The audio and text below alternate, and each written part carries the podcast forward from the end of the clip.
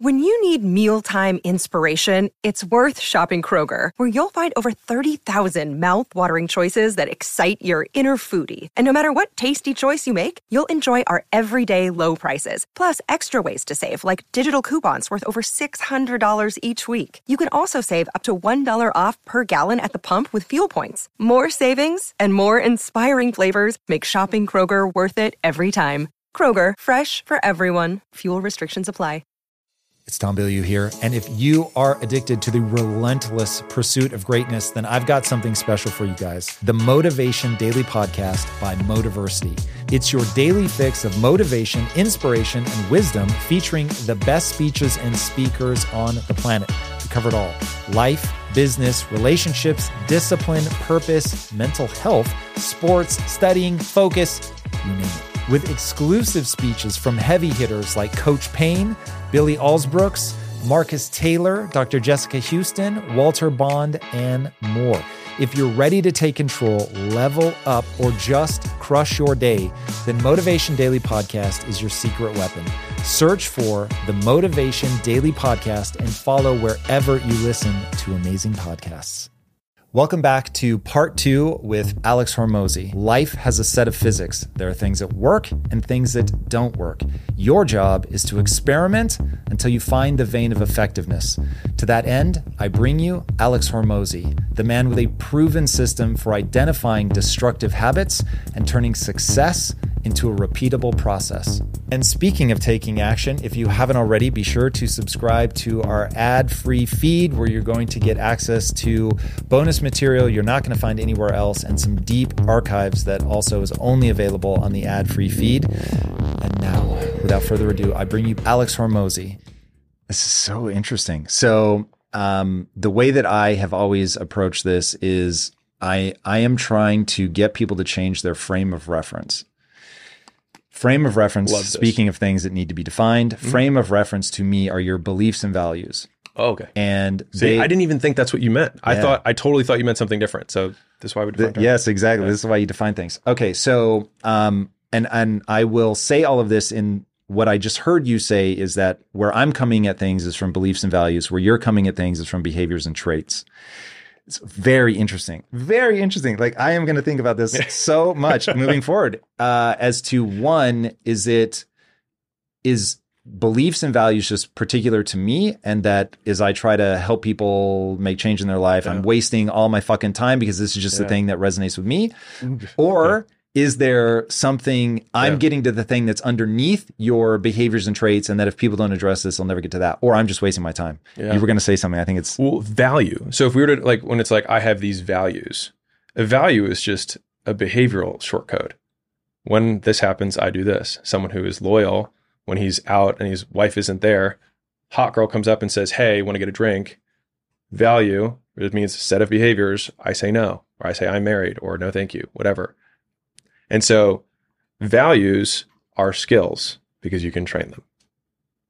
And that's interesting. Values are skills. I would say the adherence to a value is a skill that you can train. But if you have the wrong value that you adhere to, you're going to be in trouble. Here's why I start with beliefs and values. I think yeah. so much of the human animal is invisible yeah. to the person, and that if they, they'll never be able to control their behaviors if they don't control the emotions that drive the behaviors. And I think emotions are an echo of your beliefs and values. And I can change somebody's emotion, like their cognitive, um, the way that they frame something cognitively will drive their biological response to that moment, which is insane. So mm-hmm. the quote, nothing is either good or bad, yeah. but thinking makes it so. Yes. The death of your mother is not good or bad. Totally. Thinking it's yeah. bad makes it bad. Yeah.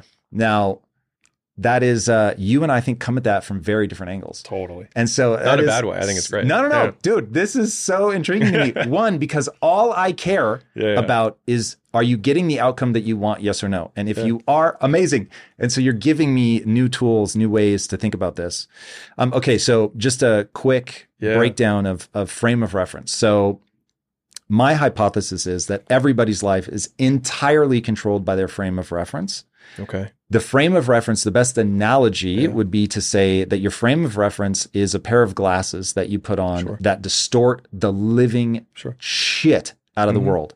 that none of us have the um, option of taking the glasses off. Taking the glasses off would be to exist outside of your biology. Okay. Nobody's going to be able to do that. Okay. So you see the world in a hyper distorted way. Mm-hmm. Now, all of us over a lifetime of reward, punishment, um, oh God, what'd you call it? Approval. Like there's all yeah. kinds of things attention, that happen to you. Approval. Yeah. Attention, affection, affection approval. approval. Okay. So all of us are getting that constantly from the time that we are born until now. And we choose who to value that from. I mean, you've talked about your parents yeah. and all that. Like, so anyway, you can choose, but you, most people never become consciously aware of what's happening. And so their the distortion of their lens happens slowly over time in ways that they simply recognize mistakenly as objective truth. Sure. So they think they see the world as it is, mm-hmm. not through the warped yeah. lenses of their frame of reference. Now, once you realize that you can change the way the lenses warp the world, now you can start to shape your lenses based on um, action outcome. Yeah. I did a thing and it had this outcome. And yeah. so it all becomes about your ability to predict the outcome of your actions, which is, yeah. uh, and we will get into sort of the physics of making money. But um, to me, that's all about yeah. the ability to predict like what tests to run and how to yeah. interpret the tests and all that. So it ultimately boils down to your frame of reference. And if you don't get your frame of reference right, the world will be so warped, you will not be able to predict the outcome of your behaviors. Most people end up in the mistaken loop of my emotions are the the correct, which one needs to define, and they right. don't. My emotions are the correct response to this stimulus, even though it does not lead me towards my goals. And they spend their whole life spiraling in emotion, and that's yeah. why they're never able to get out of it and, and begin yeah. to polish the lens in a way that actually gives them um, something useful. And what you're saying is none of that fucking matters. All that matters is whether they do the thing that's going to yield the outcome or not. I think it, it just I think it just saves a lot of time and a lot of, because when we try to name these emotions, like, you know, what am I feeling? I'm kind of, it's like this whole conversation of not this, but like mm-hmm. that self conversation. It's like, what does that accomplish until you then decide to do something in the real world? Like nothing matters. And from a, from an outcome perspective, but I'll just share something with the audience, because I have a, my, my first really big viral video was me just talking about like what, how you scale companies. And I, first thing I talk about is scaling the entrepreneur. Um, and I have four frames that I go through in the in the video. And I used to believe that uh, entrepreneurs get limited by skills. But this is this is what I used to believe, which is skills, uh, character traits, and beliefs. Those are that's what I used to say. I now believe that character traits are another way of saying when this happens, they do this, which is trainable, which makes it a skill. And then beliefs are when they are presented with this information, they then make this decision, which is yet again another thing that can be trained, because if you can learn it, then it's a skill, which means it just comes down, as I see the world, it just comes down to skills.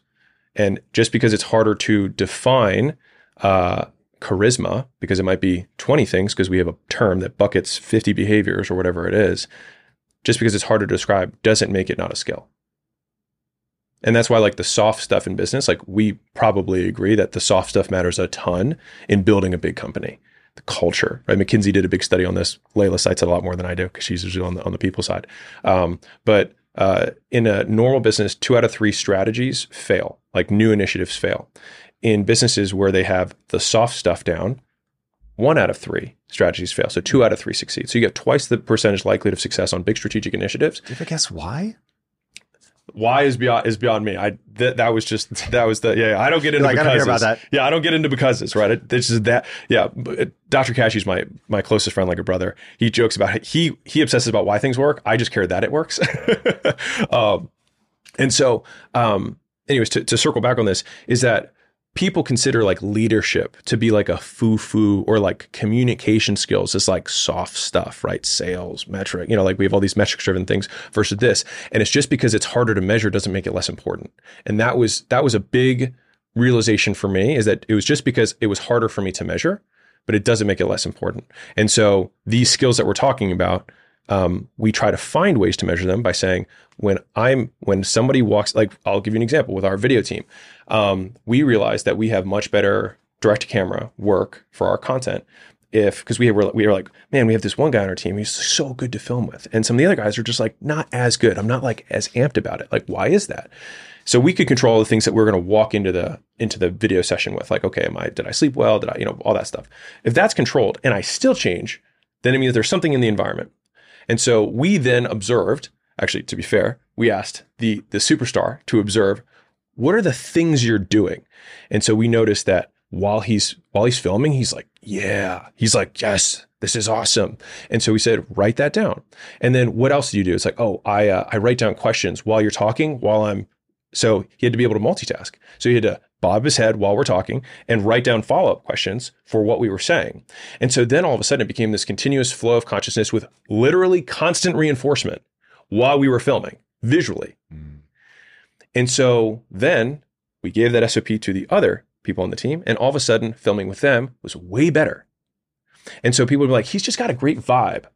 It just means that we don't know how to describe all the little behaviors that that person does and, and say, when I start talking, nod your head. Real, right?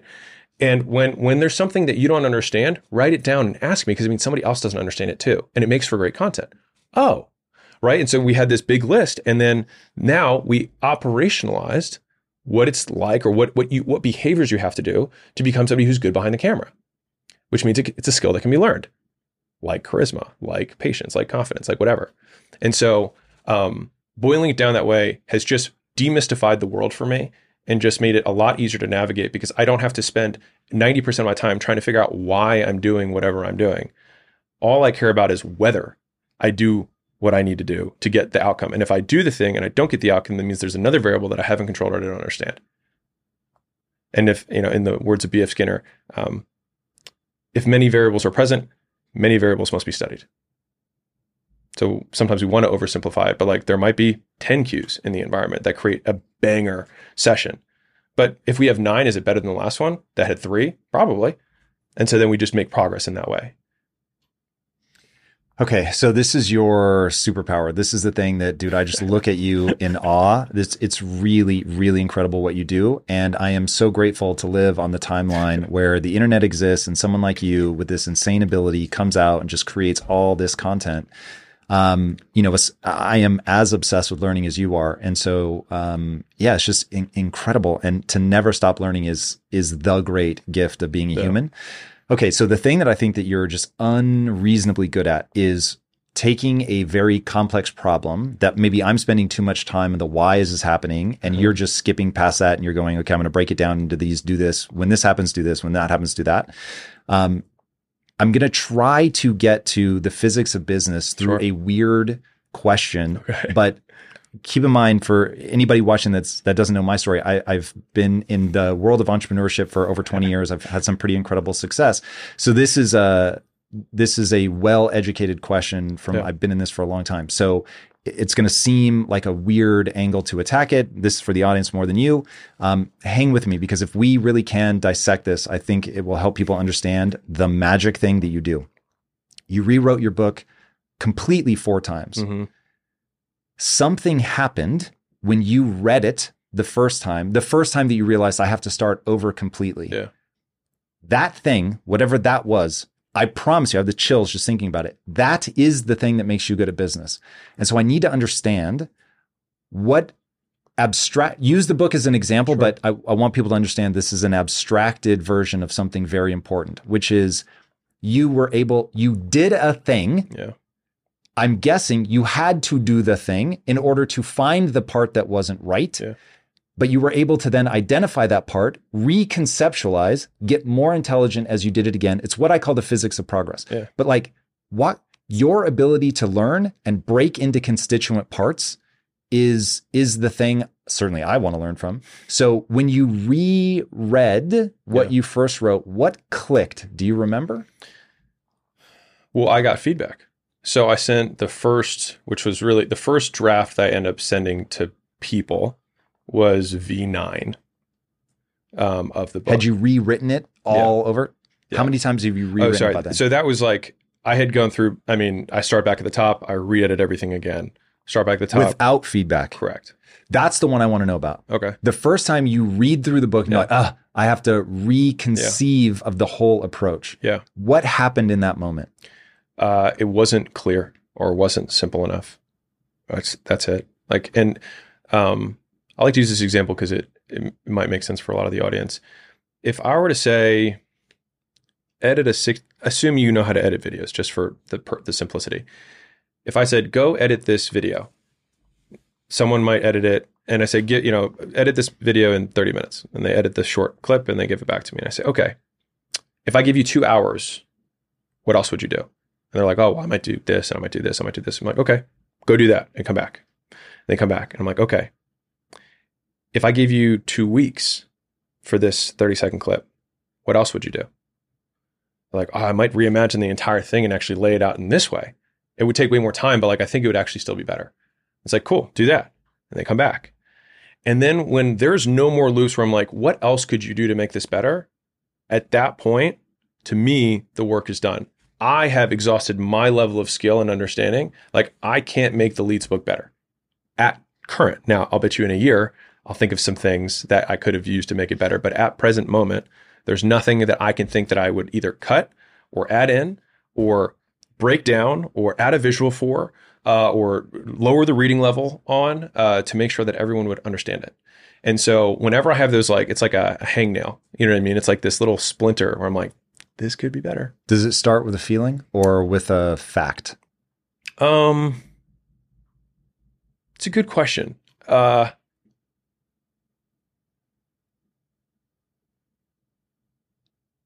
I don't know. I think I read something and I think that wasn't as clear as it was in my, it's not as clear reading it as it is in my head. So what's the discrepancy? Like, this term is confusing, or this phrase doesn't make sense, or I need to break this into a paragraph, or whatever it is. Um, and honestly, it's just doing that. Like, it took me, it's funny. I had this, this cover letter that I was going to include in every book. Um, and it was one page. And I think I put, uh, twenty-five hours into the one page. Um, And it's it's interesting because people hear that and they're like, that's crazy. I'm like, to me, twenty-five hours doesn't count as one unit of work yet. Um, Thinking like, hundreds. Dude, you got it. Yeah, one hundred percent. Um, and so I ended up actually not using the cover letter, which is even more ironic. Mm. Um, but when my team saw how many iterations went through it, I was like, every single person will read this part. Now, chapter, you know, the last chapter in the book, maybe it's twenty percent or maybe it's thirteen percent or whatever it is. We'll get to the last chapter. But the first page, every single person who reads the entire book will read that page. Every person who reads half the book will read that page. Every person who reads only the first chapter will read that page. And so it's like, if anything, I should put more time into that. But I approached just about every page of the book that way. It was just that my team was able to see it on one page publicly. And so that's, we we wrote, my editor and I, Doctor Cash, um, wrote the book because we wanted it to be around in one hundred years. And so that was the frame. Was like, it has to be, it has to work now. And the easiest way to know if it's going to work in one hundred years is, does it work one hundred years ago? Could someone one hundred years ago read this book and it still help them advertise better? Could someone read this book one hundred years ago and help them make an offer that more people say yes to? If the answer is yes, then we pass that litmus test. And that's actually really hard. It's a very simple sentence to say, very hard to do, especially when you're talking about media, content, platforms, like all of these different things. Um, and so I think it's having uh, an exceptionally high bar for what you what you want to do, and having been rewarded in the past. Like, if this had been my first book, it wouldn't have been as good. But Offers was my first book, and I wrote Offers in one fifth of the time as it took me to write Leads. Because you didn't hold yourself to as high of a standard, because you knew what better looked like. I'd never been rewarded for writing a book before. And so once I was rewarded, the amount of time I'm willing to put towards something to get rewarded again extends. So it's like intermittent reinforcement from a behaviors perspective. Like, that's how you get addicted to the slot machine, whatever. It's like, you reward the first time immediately. The next time you reward in thirty seconds. The next time, humans have a have a longer attribution than dogs do, just for context. Um, but you can continue to extend reinforcement until eventually you can eliminate it, and the, and the behavior will persist, which is kind of cool. Which is very cool. Yeah. Okay, I want to. No, I don't know what you're apologizing for. Yeah. Okay, so we're at the beginning of uh, yeah. what will hopefully be a magically delicious breakdown of how Alex Hormozi uh, Hormoziizes things. Yeah. Okay, so what I took away from that um, is that step one is going to be start with the goal. So when I think about business, um, you need to understand what your goal is, because yeah. you're, and this this goes for life as well, boys and girls. If you do not have your North Star, if you don't know what is guiding everything, then you're going to be adrift. And so when you mm-hmm. think about you, and okay, this is definitely me putting my language on you. Totally. Here's how I experienced that first moment. I read something and something feels off. So yeah. for me, it always starts with a feeling. Yeah. But I know that feeling translates into a fact. And so I'm going to try to find the fact. Yeah. And so you were saying, mm, this isn't as clear as it could be. And so now you have this North Star. I'm trying to write a book that's going to be around in one hundred years. Again, I'm I'm maybe connecting dots that don't line up, and so you'll correct me anywhere I go wrong.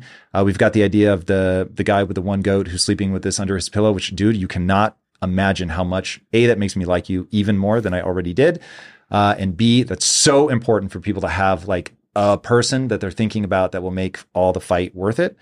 Uh, okay, so be around in one hundred years. The guy with the goat needs to really understand this. I read it, and because I know what my goal is, I have a feeling, a trained feeling, that something is off. That's my, again, this is me. I understand yeah. you're different. Um, this is, my feeling is my subconscious speaking to me. It's already picked up on the problem. I can feel it, and now I'm going to translate that into something. What I really need people to understand is uh, you're going to take all of Alex's advice, and you're still going to fail. And the reason you're going to fail is because you're not yet good at the thing that you're good at, which is Um, finding the fact and saying, oh, this is the very thing that's broken. Now, as you have said, so I'll just channel you for a second. You're, you're going to suck at this for a while, but don't worry, oh. just keep doing it and yeah. you will get better at identifying the fact. Okay. Yeah. Given how much you're nodding, I'm going to assume so far I'm on the right track here. Uh, so how do you, yeah, exactly. Right. Uh, how do you identify that fact? So what is, is it just repetition? You've just yeah. done it a thousand times. Yeah. So you can either have, uh, basically it's called contingency-based reinforcement, which is the environment corrects you, right? You put the thing on the market, no one buys it, no one watches it, whatever it is, right? Um, the other is that you get feedback from somebody who has more knowledge than you. And so you can either have a person give you direct feedback on, you know, listens to your sales call and says, hey, you know, try this next time. Um, and ideally that's where the feedback loop is like, if, if I have a one-on-one with somebody and I give them that feedback a week later, it's much more powerful to be there an hour after the call, like the moment the call is over, and even more powerful if you're sitting there with them and you can be like, say it like this. And then you get the feedback loops way faster because they'll remember it because they'll be in the moment of trying to learn. Like, so if we're trying to teach sales, and I'm gonna I'm gonna come back, but if uh, if we're trying to teach sales because we've got three brick and mortar chains in our portfolio, um, teaching frontline sales, like very transactional, like front desk walks in, go here, whatever. If you train them offsite, which is what most companies do, then they will remember it better offsite than onsite. So you want to train them in the environment that they have to do the behavior, because they'll have environmental cues while they're learning. Just like if you if you study for a test, if you can study in the actual chair that you're going to take the test in, you'll remember more of your answers. What? Oh, for sure. What? Yeah. If you ever, have you ever uh, been on the phone and like had some conversation, and then you walk the same path a week later, yeah. and then as you see a tree, you're like, oh yeah, I was thinking about, because it's. Because you learn and you the have mind trigger. Palace idea, right. Geography. That's right. Interesting. Actually, now that you say that, that makes a lot of sense. I wonder if it's different for guys. I don't want to derail us. Yeah, yeah. Guys have spatial memory. Yeah. uh, interesting. All right. Step one was start with the goal. We went through that. Identify the fact. Yeah. Okay. How so do we feedback, get contingency versus uh, versus individual? So either either your environment uh, gives you that feedback because it didn't work, or somebody who knows more and has done it before multiple times can recognize the pattern for you. So when you uh, say like find the fact. I would have just, the only thing I would have maybe tweaked on the earlier uh, preface was uh, the feeling is because of pattern recognition. I know this isn't right because it hasn't been right. It looks like something that hasn't been right again in the past. And we always have something called successive approximation. So like success of successive approximation, mm-hmm. right? Like uh, girls named Tiffany are crazy. Right. And I meet a second girl Tiffany's named Tiffany blowing up the feed right now. Right. Yes. Second girl named Tiffany. Uh, also crazy, but looks different. But I'm like, wait a second. I know Tiffany's. You're all crazy, right? Like, so you have a successful product. Like you learn. It's a silly example, but um, that is like that's how we can generalize learning. And um, the bigger, the the more depth you have in terms of the principles around any skill, the more you can generalize learnings from one thing to another. Okay, that makes a lot of sense. Pattern recognition, huge. Yeah. Uh, getting people to help you short circuit yes. that, huge. Okay, so um, getting into the reinforcement, yeah. what I want to understand is um, how, uh, I'm going to ask it yeah. and then we'll see if I think I know the answer, but um, the real thing you're trying to figure out when you're doing the testing is what would need to change yeah. in order for this to work. Yeah. Um, the reason I say it like that is because the language I would have naturally used is, why didn't this work? Yeah. But you don't care about why. You no. just want to know, what would I have to change in order to get this to work? How do you, we'd use experts if they're available. Sure. Uh, but if we're just testing, let's yeah. say we have to brute force this. How do you go through that? You, uh, I've heard you say the number of tests that I thought were going to crush yeah. and they just absolutely tank. Yeah. So you, you thought you had it and yeah. all you get is an answer that says no. Yeah. So all you have is no. Yeah. How do you turn that no into a new action item? Yeah. So um, I think it's breaking down didn't work from binary to a continuum. So it's not, it didn't work. It's, it didn't work well enough. And so that's a huge one when it comes to like running ads, making cold calls, whatever it is to get customers, whatever you want to do. It's not yes or no, it's how well. Right. And that just has a, it's an easier frame. And so then you have to go, at least from my perspective, you break it down to first principles of, okay, what has to happen for someone to buy? It's like, well, so that's just a whole lump of psychology right there. Behaviors. They have to see it. They don't see it or hear it, they will not buy it because they won't know you exist. Okay. That, so, and that luckily, like within the marketing world, because that's what the book is about, is measurable. Like, did the impression get displayed? Did the email get delivered? That is, you can see that on any, any platform. The next one is like, did they engage with it? So that's a behavior. They engaged, which would be they opened the email, or they opened the email and clicked the link inside of my email. Um, they t- clicked the ad to then get to, you know, the landing page, whatever it is. So they engaged to a degree. Um, the next, you know, the next thing is that they're going to, like, in order for me to contact them in the future, then I need to have some way to contact them. So they have to give that to me. Um, if I don't already have it, like an outbound thing, you'd already have their contact information. You want to reply. If you're running an ad, then they need to give you the contact information so that you can reach out to them. Um, but it's really breaking down, forget what they think, forget what they feel. Like I, I wholeheartedly ad- reject the, like, there are seven stages of awareness. It's like, how the fuck do you know? Like, well, they have to have a desire. And then it's like, how many people have bought things without desire? Tons. All we know is that when they see this thing, they take their wallet out and they purchase, period. Right. And the same thing with like a sales script. Like, I truly believe that if you knew every single variable that it took for somebody to buy, you get one hundred percent of people to buy. Now, the problem is that we don't have every variable every time for every person. And so we do the best approximation we can to hit as many of those piano keys to get them to purchase. Right. And so that is how I, that's how I approach all of them, whether it's, you know, what do I figure out what to sell, which is the offers book, uh, who do I sell it to, which is the leads book. Um, and then, you know, future books will answer one singular question. And the leads book was fundamental. Like, and the reason it's called leads instead of advertising is because I test advertising versus leads, and leads beat advertising, even though the book is fundamentally about advertising. And to define advertising, it's the process of making known. And so did I make it known? Great, I advertised. Like, she advertised that she was with that guy all last night. You're like, oh, she met, she let it be known, right? She made people aware. And so there's only four ways you can do that, right? You can do one-on-one, and you can do one-to-many. Like, I can tell you one-on-one in an environment where no one else can see me, or I can put it on a bulletin board. Worked a thousand years ago, works today. Uh, and then I can do that in public, or I can do that in private. So you've got, sorry, I just repeated the same. Uh, you can do that to people who know you and people who don't know you. So you've got one-to-one to people who know you, which is warm reach outs. You've got one-to-one to people who don't know you, which is cold reach outs. You've got uh, one-to-many to people who know you, which is making content to your audience. And then you've got one-to-one-to-many to people who don't know you, which is paid ads. You rent other people's audiences and you display your thing. You let them know about your stuff. And so break it down that way. Like, there's no other way that someone will buy unless they find out about you. Period. Fight me. No one, like, no one can fight that. And that's basically what the process of writing these books comes down to, is I want to make a series of statements that are that are beyond reproach, so that no one can argue with them. Like, you you cannot get someone to buy unless they have given you a way to contact them. So like you, you walk down that that logic tree, and then you figure out which of these didn't happen. So I ran an ad and I didn't make money. Well, there's like a hundred things that have to happen between then, between them seeing it and them giving you money. So we just look at, and we start at the front, because if you don't get to the third step, there's no point in trying to fix the third step because you haven't gotten people to even click. And so the first thing, you know, we'll talk about is like, how do we create a hook? How do we create a headline that people, that will capture someone's attention? That's it. And then from there, it's like, if you master that part or get good enough at that part, then you move to the second part. And I, this has worked very well for me because then it demystifies the concept of success. And I stopped judging myself as being a good or bad. It's just like, how likely is the thing that I did here, get them to move to the next step? Okay. How likely is it if I show this thing, they get to move to the next step? And you just keep going until eventually you're like, oh, wait, I made money. And then you have all the, the pieces together, and then you do as many times as you can.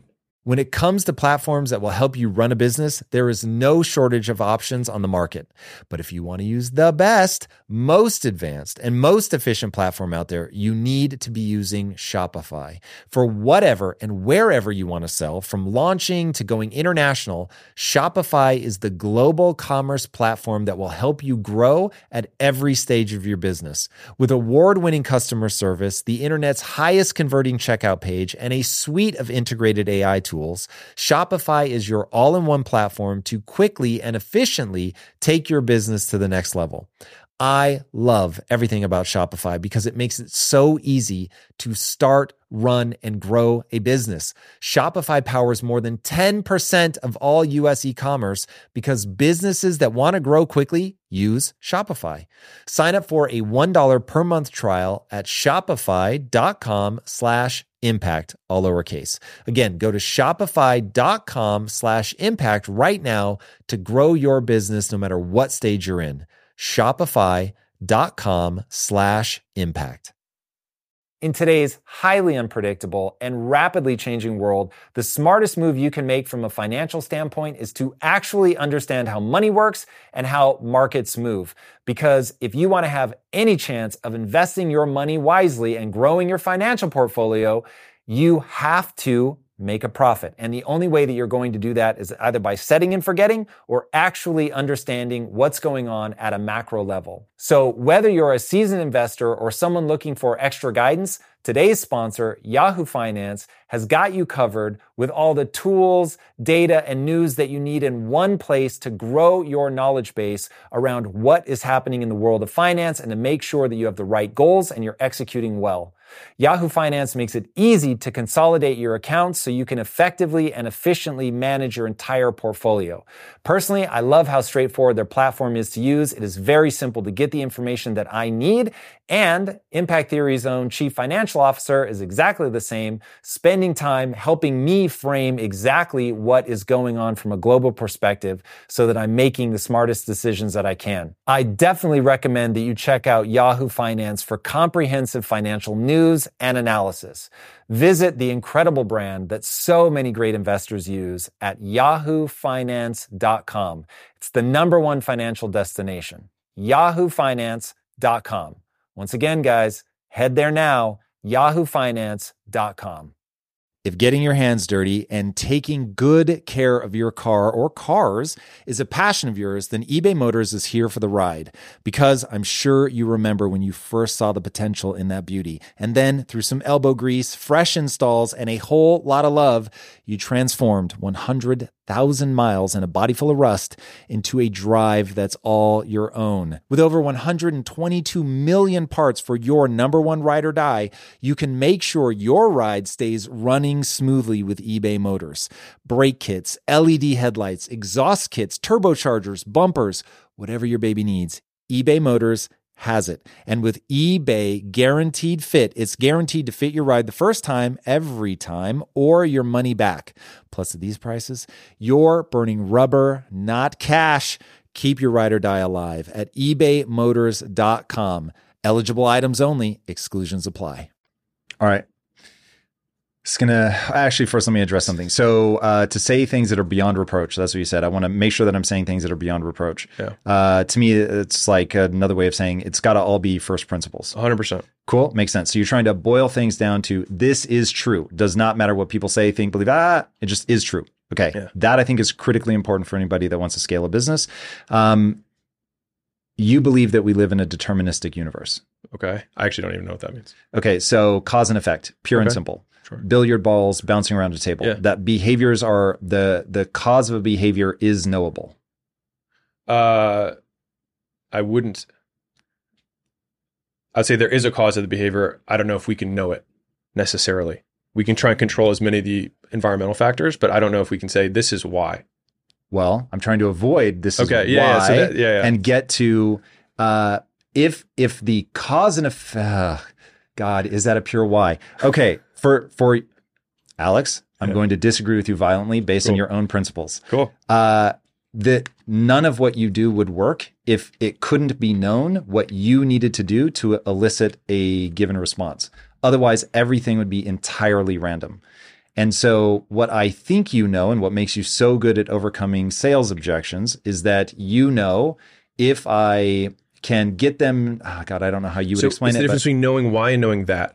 So this is cool. I okay. just care about that. And so this conversation, I know that if mm-hmm. I say these twelve questions, yes. when this person walks in the door, the likelihood that they will buy is thirty-eight percent. Do I know why they buy? No. Yeah. I know that if I do these things, this will happen. Perfect. Deterministic. Okay. So uh, that that helps me yeah. to understand how you go about doing this. So it seems to me what you are doing is you are trying to map behavioral cause and effect, which is why at the beginning of the episode, you even said, like, I'm really into behavioral uh, psychology. Is the, I think behavioral psychology. The, perfect. Yeah. Uh, a personal obsession of mine, because I also believe that we live in a deterministic universe, which calls into question free will. We're going to set that aside for now. Yeah. Uh, And so, oh, it totally does. Do you think that free will exists? Less and less by the day. Yeah. I, I think eventually we all get to the point where it's like, it can't. Yeah. Then exist. You get into very interesting questions about morality. Yes. Right. Which we won't get into. Correct. Yeah. At least not now, maybe at the yeah. at the end. But yeah, it's okay if you kill somebody, if it's temporary insanity, but uh-huh. if it was premeditated, it's bad. But to what, so where do we draw the line of, okay, that means that there was environmental conditions that made this person act in this way that they wouldn't otherwise do. But it's like, were there not environmental conditions that created the person that, that trained these behaviors that then created the murder? Correct. I'll just, I'll just but now as, as marketers, if, if we can understand making money, right? right? If we can understand what triggers behaviors, yeah. Now, now the you can truly predict and execute, because ultimately that's what this game yeah. is. And the feedback loop that I think people either know about you or intuit about you is that you're really good at this process. I did a thing. It did not yield the results that I wanted. And I was very shrewd about the next thing that I tried. And getting people shrewd about, because there's going to be ten, it's really ten thousand. There's going to be a lot of things that you could do when the first thing comes back and you only got thirty-eight percent of what you were looking for, and you want to get as close to one hundred as you can. So being able to do the next most logical thing, mm-hmm. logic as defined as I have a goal and this is the thing most likely yeah. to get me closest to it.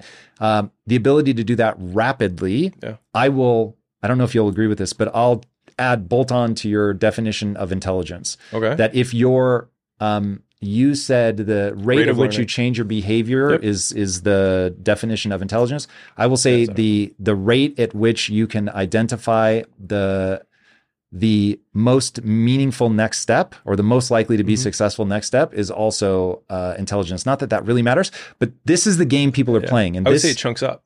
What does that mean? So uh, the rate, so learning is defined by similar condition, new behavior, right? Mm-hmm. And so if I have a fast rate of learning, means that I have a new behavior that I do in that condition. The only way I can have that new behavior is have some sort of knowledge. So I think it chunks up to the same. Got it. Got it. Got it. Okay. I see what you're saying. Um, prerequisite. So, right. So if these two are the same idea manifesting in slightly different ways as you come back down, um, that I think is what people are learning from you and why you're so effective. Um, so the, The question becomes, do you have a methodology for identifying the next most useful test to run? Or is it true? This is all just going to come back to the same answer, experts and repetition. It is. And then um, I did try to create a, an operationalized version of that from a funnel perspective, because I realized that some people don't have the money or whatever to test more times. They need to, you know, succeed faster. And so I operate off the theory of constraints, meaning that every system is constrained in some way. And then if you simply identify what the constraint is and deconstrain it, it will grow until its ne- next natural constraint. Can you give me a concrete example? Um, let's say you, uh, you've got a, a, a Shopify store that sells uh, coffee mugs. Uh, and you spend one thousand dollars a month and you make three thousand dollars back uh, on on the mugs. So the constraint of the system at some point will either be I run out of mugs. That could be the constraint. Uh, it could be that I just need to spend more money, because that might be the constraint today. And then I spend enough that I run out of mugs, or I spend enough that my cost per impression exceeds my profit because I go to colder and colder audiences. So then the constraint there might be like, I need to build a brand, or I need to get trusted sources to increase the likely that increase the awareness, let more people know about my stuff so that when they do see my ad, they're more likely to make the purchase. Um, and so it, it's really being able to accurately identify what the constraint is. And so for me, uh, when I walked this through the book, I said, usually uh, the constraint that I will focus on in a funnel uh, is usually the one that has uh, the largest incremental, has the largest throughput difference with the smallest incremental change. And so it's like if I have, uh, you know, fifty percent of people who are scheduling, uh, thirty percent of people who are showing, or let's say twenty-five percent of people are showing, and then, you know, thirty percent of people are closing. It's like, okay, if I'm looking at these things, which one am I going to attack? Well, I'll probably attack the twenty-five percent show rate, because if I get a ten percent uh, or twenty-five percent increase, just for math's sake, uh, I would double the throughput. If I increase my schedule rate from fifty to seventy-five, which is a twenty-five percent increase from an absolute perspective, um, I would only have a relative difference of fifty percent. So I would make, I would get more bang for my buck by focusing on the constraint, which is the one that the smallest incremental improvement increases the throughput the most. And that you can use math to find out.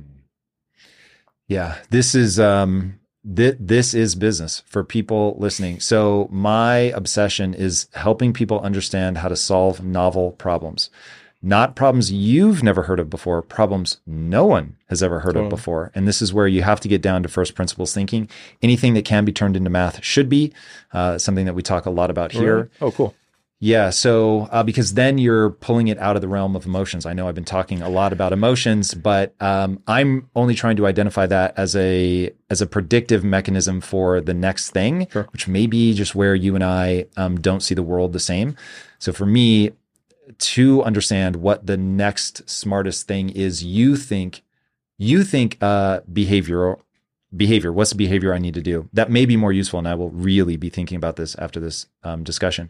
The way that I've always thought about it is if I can understand the psychology in that moment, I'll be able to predict the behavior. Right. Um, so maybe wasted time, or maybe necessary, maybe you intuit it. I don't know. Uh, yeah. Time will tell on that. But um, it's it's very, very interesting. Okay, so people are um, they need a rubric by which they figure out what the next thing that they need to test is. You've just offered one, which is to understand the limiting factor. Mm-hmm. When you understand the limiting factor, um, then you're able to think mathematically and remove said limiting factor, or at least know where to um, approach that problem. I think that's incredibly helpful. Um, as so, when you're explaining all this, I your business model at acquisition dot com is a pure understanding of, even though you're able to, even though you're willing to give all of your secrets away, mm-hmm. there's still going to be a gap in execution. Sure. Why? Why are you better at this than most people? Um, I've done it more times. That's it. Yeah. You really believe that? Yeah. I've done it a lot of times. Mm-hmm. Um, I think that's a big part of it. And then I think that there are elements that we have that are kind of competitive moats, which we purposefully um, set up. Like, we are building this brand so that we can attract the best talent. So like if you have, let's say, a chain of nail salons, right? Which is a company I'm, I'm looking at investing in right now. Um, so if you're listening to this, you're great. Love your company. Um, and and so you have a chain of nail salons, and you will probably struggle to get A plus talent to go to that. I will not struggle to get A plus talent to place for you, because they will want to work in an acquisition dot com company, because they know there's a huge backing behind it. They know that we're going to be shooting big. We're going to try and do big stuff. And they might think the founder might be a first-time founder of getting to a business of that size, but we are not. And so they have a higher likelihood. We have, they have a higher confidence that we will help the business grow to a much higher degree, meaning that their career can grow, they have more opportunities, it'll build their resume, all of that kind of stuff. And so from a competitive moat perspective, we're able to get better people. And if we get better people, we build better companies. And then that becomes a flywheel, because the more companies we take on, the more we grow, the more success stories we have, the more talent wants to come, and it just it just continues to feed itself. And that's something that continues to compound in time. And that's purposely built as a long-term competitive advantage. Okay. Talk to me about leverage. I think that's an important part of this puzzle. So yeah. There's a couple moments in your story around leverage. Um, one is is the guy that told you, hey, you shouldn't be in the gym business. Yeah. You should be teaching people how to do this. Yeah. Uh, and then the other moment, at least for me yeah. on the outside, um, was when you realized, I'm not going to help these guys launch their businesses, so I'm going to sell them the course that I put together. Yeah. Um, What's the, what is leverage? Why does it matter? And how do people get some? Okay.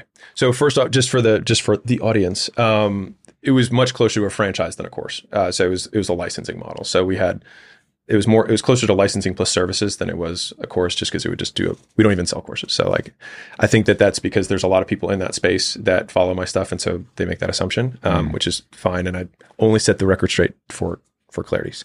Um, beyond that, Um, leverage, as we define it, is the difference between what you put in and what you get out. And so if I, uh, and it's volume times leverage equals output. So it's how many times you do something times how much you get for each time you do it equals output. So if I do a hundred sales calls and I have no skill, then I will get fewer skill, fewer sales than somebody who does the same hundred sales calls and has much higher skill. So skills create leverage. You get more for what you put in at a simple, at a, at a, at a basic level. Um, but it works with anything. So if you're trying to invest, it's like if I can invest a smaller amount of money and get a bigger return, then I have more leverage, right? The reason debt is considered leverage is because you can put twenty percent of the cash in and get eighty percent as a loan, and you buy a building five times bigger than you normally could. So you get more for what you put in. Um, and so there are degrees of leverage, and this is wholeheartedly taken from Naval. Um, and I'll probably have to think more about it because I haven't written the book on leverage yet, so I'm borrowing. Um, but I, I remember it as the four C's. He has different words for it, but you've got collaboration, capital, code, and content. Those are the four C's of leverage. Um, like we make this video right now, we make this podcast, and we put X amount of effort in, but we get unlimited upside on it. Many millions of people can see it, or one person can see it, but we get more for what we put in, the better and better we get at this. Uh, code, you can write you can write an app one time, and then unlimited amount of people can use the code or use the app. Uh, collaboration is I say, okay, I will now teach twenty guys to sell, and I will get ten times the output that I had if I were selling. And so I might not take any sales calls, but make more sales than anybody else does because I have more leverage. Um, and so a big you know through line of the Leads book is there's the core four, which is the first four things that I explained to you, one-on-one, one-to-many, uh, strangers and friends, or people who know you, people who don't. And then the other four, which are the four lead getters, people who let other people know on your behalf, which by their very nature have more leverage because you don't have to do it. So if you can get your customers to tell other customers about your stuff using the core four, because they also have to use that. Like a customer can only tell a customer by telling somebody through warm, out, warm outreach, posting content about it, running an ad, unlikely, and doing cold outreach, also unlikely. But they could do one of those four things. And that's complete. That completes the advertising cycle. So you do something to get a lead getter who then does the core four, and around and around you go. So I could also make ads to get affiliates who then run ads to get customers for me. But if I uh, go and spend, let's say I spend all my time and I get ten sales a month um, of customers, right? And let's say each customer is worth one thousand dollars uh, to me. Great. I'm going to cap at ten thousand dollars a month. If I use the same effort of marketing and sales, and I sell ten affiliates. So still, still same number of conversations, same number of humans, but I sell ten affiliates per month. And then those affiliates each month after that get me one customer each. Well, then the first month I'll get ten thousand dollars because each one of those guys got me a customer. But then I'm still going to work and get another ten affiliates next month. So then next month I'm going to have last month's ten plus this month's ten. So now I'll have twenty new customers. And if I do it again, I have thirty new customers. And so I am using the same amount of work to get more customers than I did if I directly went through it. And so that is that is a basic example of how leverage works uh, within the context of advertising to get customers in a business. Mm. So what is the what is the way that you think about um, constructing a, a business or the way that you're going to structure something. So when I first asked that question about leverage, you you said something really interesting, which was, hey, I just want to point out to everybody that that yeah. was a licensing model. Yeah. It meant something to you to make a, a distinction there, yeah.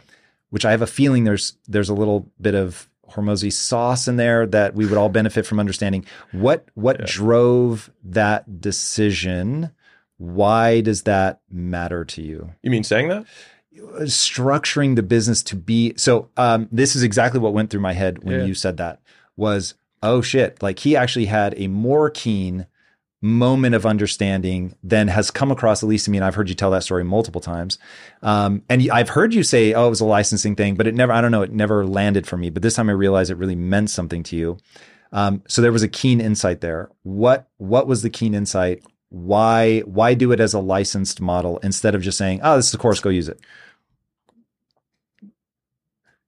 If we added assistance and services where we would maybe run the ads for them and we would train their sales teams, which we do, um, and we would give them the ads to run for their local area, and we would help them build the landing pages to attract customers, and we would uh, give them the white label, you know, meal plans, grocery lists, for food preparation, you know, instructions for their clients. If we do all of those things, then we would increase the likelihood that they would succeed and make more money. And I can charge based on the a fraction of the value that I can produce for the majority of my customers. And so if the average, so right now Gym Launch, still a company, still continues to grow. Um, the average uh, gym lord, which is what we call the community. Gym lord? Lord, yeah, lording. Um, the average gym lord uh, adds two hundred thousand dollars I say two. Shoot, I have to know the metric. A lot. Yeah, it adds. It, it, this is it. There we go. Uh, adds two hundred thousand dollars a year um, to their business, and a hundred thousand that's profit. There, there. That's what the, the math is. So the average gym lord adds a hundred thousand dollars a year in profit. I think it's a little bit more, like one eighteen, whatever.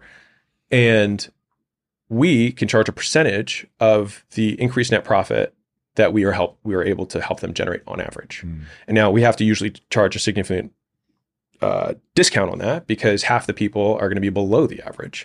So for the people who are, for, for half of them, it's an even crazier deal. You know, I mean, they, they they pay for the license model. They don't have to spend money to test ads. We would say we already spent fifty grand in twenty markets. These are the winning ads this month, and they could just run them through the system and then just collect the money on the other side. And so they get the speed, and they don't have to have they don't have to taste the test, you know, the the, the failed ad test, because we would incur that cost, but we were able to distribute that cost at scale. So no individual gym owner could spend fifty thousand dollars to test ads in all these different markets. We could, and then give it to a thousand gyms. And so, th- and again, from a media perspective, uh, leverage, we could do that one time.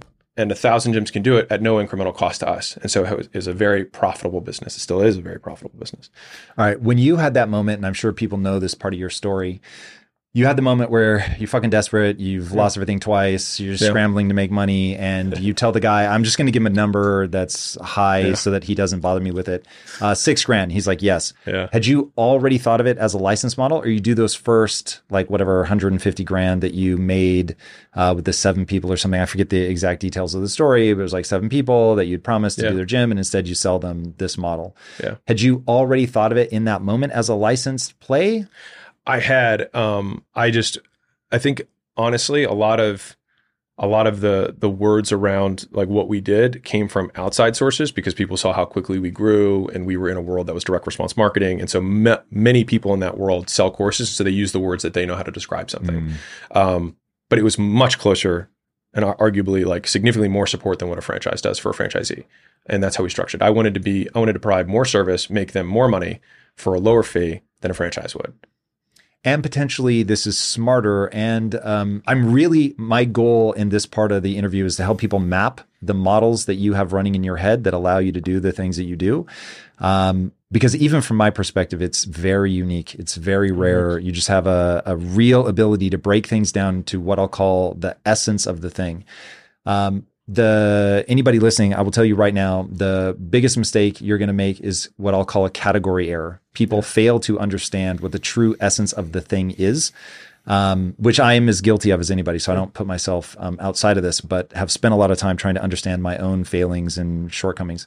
Um, so as I'm hearing you tell the story, I'm thinking, okay, one, to identify the license thing is very shrewd. And so trying to map how you conceptualize the thing feels tied to me to the, the same idea of um, understanding that an individual gym cannot afford to do the market testing that you can afford to do. And therefore, if you do it, you now have a moat, you have leverage, you have a service that you can sell. That is understanding the true nature of the beast. Yeah. Do you ever stop and model the na- the nature of this thing is, and yeah. then you break into constituent parts? Yeah. What does that process look like? And is it universal, or yeah. is it nail salon nature of, mm-hmm. uh, gym nature of? Yeah. Um, I, I boil it down to something probably hilariously simple, uh, which is number of potential units sold times gross profit. That that's and then and then the you know the tertiary piece is what upfront or capital investments required to be able, that would enable that, right? Like if I had if I had to go buy a machine that could manufacture widgets that have you know phenomenal margins because the value that people get from it is you know ten dollars and I can make them for ten cents, then that's a you know great business. But if I can only sell it to you know one town in Alaska because it's a really unique fishing tool that only works in their environment, uh, there's elements of that that would make it an attractive business, but there's elements that won't. So it's like it'd probably be a very small, very profitable business that could not scale. Um, nothing wrong with that. There's definitely a huge place in the economy for things like that. Um, but when I'm looking at opportunities, that's what I would, that is the simplest way um, of looking at it for me, is number of potential units sold, uh, gross profit per unit, and then what I'll call competitive dynamics as the as the third part, which is like if you look at you know cell phones, it's like what does it cost them to add another cell phone to this massive network? Probably not a lot. Is it really sticky? Yes. Do people stay and pay for a long time? Yes. Okay. So there's probably a lot of gross profit to be made there. Um, and do, how many people need you know cell phone service? A lot, right? It's like okay, so that might be really attractive, but the competitive dynamics is that I would have to have, I don't know, a billion dollars, or I'd have to partner with somebody that would allow me to white label. So this is when you get into the competitive dynamics of like, okay, well, is there is there value in creating a brand and wrapping on top of an existing solution and say, hey, I might be better at marketing and sales than you, and you already have the infrastructure to deliver cell phone services to people nationwide, or maybe just in this region. Um, and I will do what I'm good at, and you deliver on the back end, and we structure some sort of deal where, you know, the more volume I get, the more of the economics I get to, you know, participate in. So those are kind of the, the the big three variables that I look at if I'm just trying to analyze a business uh, in terms of opportunity.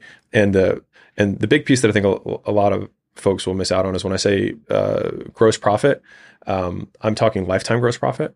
And so that's where like I have less care about recurring versus not recurring. Um, you know, if from a and this gets into the push and pull of selling a business or not selling a business. But you know, if if, uh, if a company has something that's super recurring, let's say it's a service like accounting or bookkeeping. And let's say there's really high, you know, gross profits on that because we've automated a ton and we've got some uh, offshore workers doing, you know, the remainder of it. We have really amazing margins and it's really sticky. Um, that could be a super high gross profit business. But at the same time, if you're Elon Musk and you sell everyone a Tesla, and even if everyone buys one Tesla, that might be still more gross profit than, you know, the bookkeeping services, just as a completely contrasting example. Um, and so I just look at what is the lifetime gross profit. And some of that might be better structured for recurring, and some of it might be better structured for a one-time transaction. Um, and then I know I'm going into like stuff that will probably bore the audience, but if you're looking at the business as a product, then it then it also becomes you have two customers. You have the customer that you're selling the product to, and then you have the customer that you're going to sell the company to. Um, and most customers who are investors who are buying companies feel better buying something that is recurring in nature. Uh, Because then they feel that the likelihood that they it will continue to make money in the future is higher. Even if the T A M's huge, all that stuff, it, they still feel they sleep better on it. And so you get a premium for the company. Um, and so that's that's kind of big picture how we think through what companies we want to invest in, uh, or at least the opportunities that we could look at. And then from a personal investing perspective is how much value can we add to that specifically? Like I probably wouldn't take on a wireless cell phone company likely, but if there's a, you know, a brick and mortar chain of services that's like med spas or beauty or, you know, health and fit, like that's my wheelhouse. Like we know how to crush those. And so it decreases my risk because I know that even from a value add perspective, if I can five X the company because I know how to, how to build those marketing and sales processes at scale at the unit level, then the likelihood that I don't get a tremendous return is really low. Mm. okay, there's two things um, there. One, sorry, that's soliloquy. No, no, no. This is this is amazing, and I, I hope people are taking this as it's intended. So, in fact, let me uh, let me give people a frame of reference. This is the way that you should be thinking about what we're talking about right now, which is um, all of these things abstract, so that you can think through novel problems. And so, big data sets with a few filters, so you can make quick decisions on massive amounts of data. What do you mean by that in terms of what we're talking about right now? So if I, if I, so if, if I, so we, I get every day on my phone, I'll have a list of all the companies that have applied at acquisition dot com, and they'll be ranked in terms of like, this one looks the most interesting. These ones are less interesting. And here's why we didn't think they were interesting for my team. And so I will basically go pass, pass, pass, pass, pass, pass, pass, second call and ask these things. And then they'll go and do that. Um, for me to be able to quickly make the decision, because otherwise I would I would be inundated with the amount of data that I have to take in. I have to have filters that are faster. Just L T V to C A C ratio. Like, I feel like you can boil down most businesses to what does it cost you to get a customer? What do you make from that customer over the lifetime? Period. That's it. Now, T A M is, you know, how many of those customers can you sell? Sure. But like, if I just had, if I could only look at one metric in a business, that's what I would look at. Okay, so most of the entrepreneurs that are listening to this or people that want to be an entrepreneur, no, I think they'll get that, but they're, that's not where they're going to be at in their journey. That's no. certainly a more advanced thing. Um, so the part that I want to yeah. bring you back to is they're gonna they're they're going to be thinking through, how do I start a business? Sure. What business do I start? Sure. Um, how do I identify the opportunity? And so there's a couple things that you were just going through that I think are really relevant. One of them is how you identify the business model. Mm-hmm. So um, looking at a total addressable market, uh, lifetime value of the customer versus what it costs you to get them, all one hundred percent they will have to figure that out, or they're going to end up doing something dumb, chasing a small opportunity, whatever. Yeah. Um, but the... all of those metrics will change based on the decision that they make around what business model to pursue. So just by way of what a business yeah. model is, uh, selling courses, that's one business model. Right. Licensing a business is another business model. So uh, people, you're saying, even when they try to retell your story, they are confusing the two. So, uh, but very different when it comes yeah. to execution. There's no uh, recurring course yeah, model. Those like, just, just wildly different. Note, right? So um, how do you process through... If if you were starting, so mm-hmm. not as when you're looking to acquire, how do you process through what is the right business model to pursue? So this is pulled from my one hundred million dollars offers book, which goes, the point of that book was to answer the question, what do I sell? And I think that a lot of people, especially when you're starting out, you're like, I need a business plan. I need a, I don't think any business I've had has had a business plan, as an aside. Um, it's just, what are we going to sell and how are we going to get customers? And then from there, we build everything around it. And so, um, isn't that a business plan? I have two things on my plan. I mean, I've seen like sixteen page business plans. Right, and I'm like, right, okay, right. all these numbers are made up. It doesn't matter. Like, do you know how to get customers? Um, and so picking the avatar, which is the customer that you want to go after, and then picking the problem that you want to solve for them. And problem you want to solve is, I feel like, kind of a trite term in the in an entrepreneur space. Um, but you usually want to make their lives easier in some way. Uh, it's usually going to track down to status, or it's going to track down to time, right? Like those are those are h- two huge buckets that that can that cover a lot of stuff. And you know, different people say there's health, wealth, and and relationships. There's you know, there's a million bigger buckets that you can try and chunk this stuff into. But if you are starting out, so let me just get you really tactical. So we were just really clouds for a second. Let me just get you tactical. Number one. You can go and set up all of your autos of incorporation, your L L C, and all that stuff online with a few clicks of a button in under thirty minutes. So you do that as step one. Step two, you take those papers to a bank and you get a bank account. Step three, you hook up a payment processor to that bank account, which is, again, a series of clicks that nowadays are almost automated. Once you have those three things, you get a stranger to give you money in exchange for doing something for them.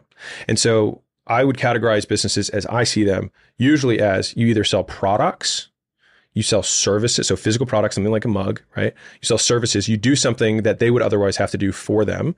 You write software that does something that a human would do for them, but because you have an auto, you have automation with code, uh, you can get them to do it, or you create things that entertain people that they want to have access to. And so those basically function into media. Again, you've got people, products, uh, code, and and, uh, and and and content. So it actually breaks out to those four types of businesses. And I think that most people, if you have no, like, let's say you aren't a software developer, right?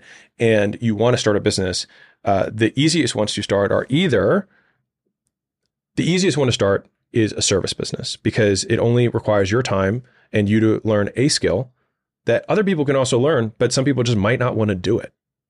And that is all you need to solve. And I remember, like, when I was in college and I, I spoke at uh, some universities for uh, for entrepreneurship, and everyone there was always like, here's my business idea, right? And it's always like weird gadgets, uh, widgets and gizmos, and like these these never before seen businesses. And most of those will fail. Whereas, like, if you want to make your first business, and the big fallacy is that the first is going to be the forever business, which it won't. Most entrepreneurs have many businesses over their career, and each business you learn elements that help you build a bigger and better business the next time. And so you start with something that people already buy. So it's like, you can look, what do people already buy? They already buy lawn care services. They could mow their lawn. They just choose not to. They could optimize their website for S E O. They just choose not to.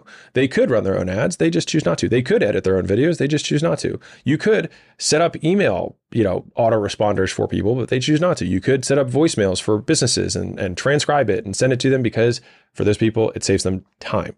And so you can pick any problem you want that someone already does or already purchases, look at the solutions, and you can literally just do it the same way and have a way to get customers.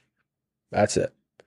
Like that's, that's it. You just reach out to people that you know one-on-one, you reach out to strangers one-on-one, you make content about the problem, and you run ads. There's the only four things that you can do to let other people know about your stuff. So once you decide what you have to sell, you then use the core four, one of them, pick, and then you let people know about it until eventually someone says, yeah, I'd be interested in you solving that problem for me. Mm. And that's how you make your first dollar. As someone who is constantly learning new information and skills, I've found some tricks to most effectively and efficiently retain and remember that information.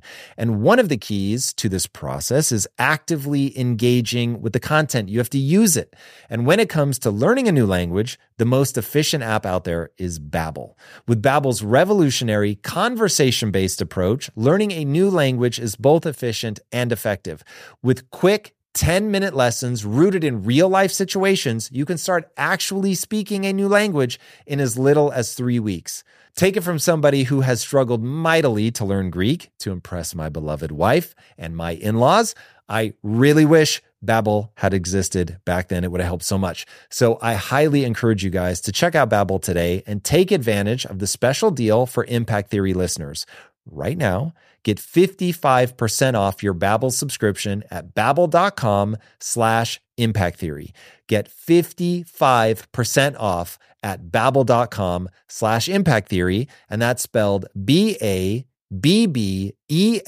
dot com. Again, slash impact theory. Rules and restrictions may apply.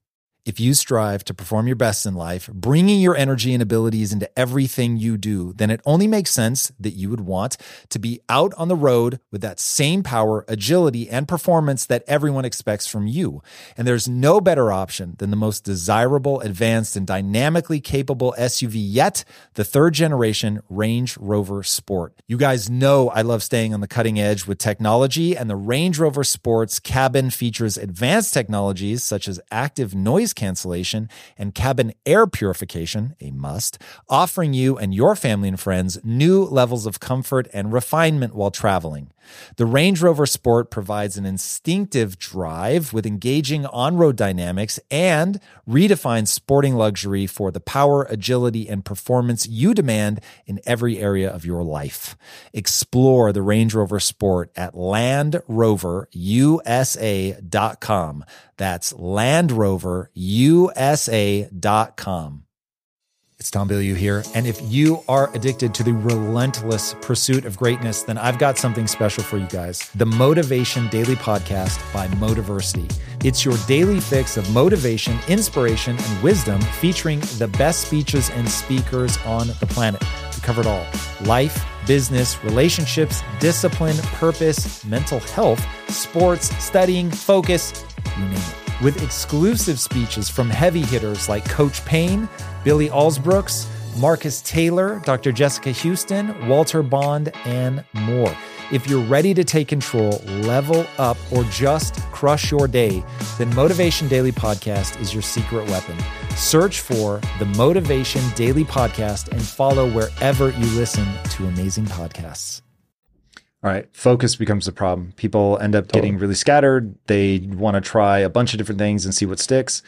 Um, how, how do you make focus work for you and not against you? I feel like focus can only work for you. Um, well, I guess lack yeah, of yeah, focus yeah, is yeah, right. the nightmare scenario most yeah. people yeah. spend their time in. Yeah. I think it's, um, so I love showing this visual, uh, and maybe we can grab it at post for this, but if you imagine a curve, right, where you go, uh, you start here a little bit above the line at uninformed optimism, is that you see your buddies doing drop shipping and he's making money. And so you're like, wow, this must be amazing. I will do that too.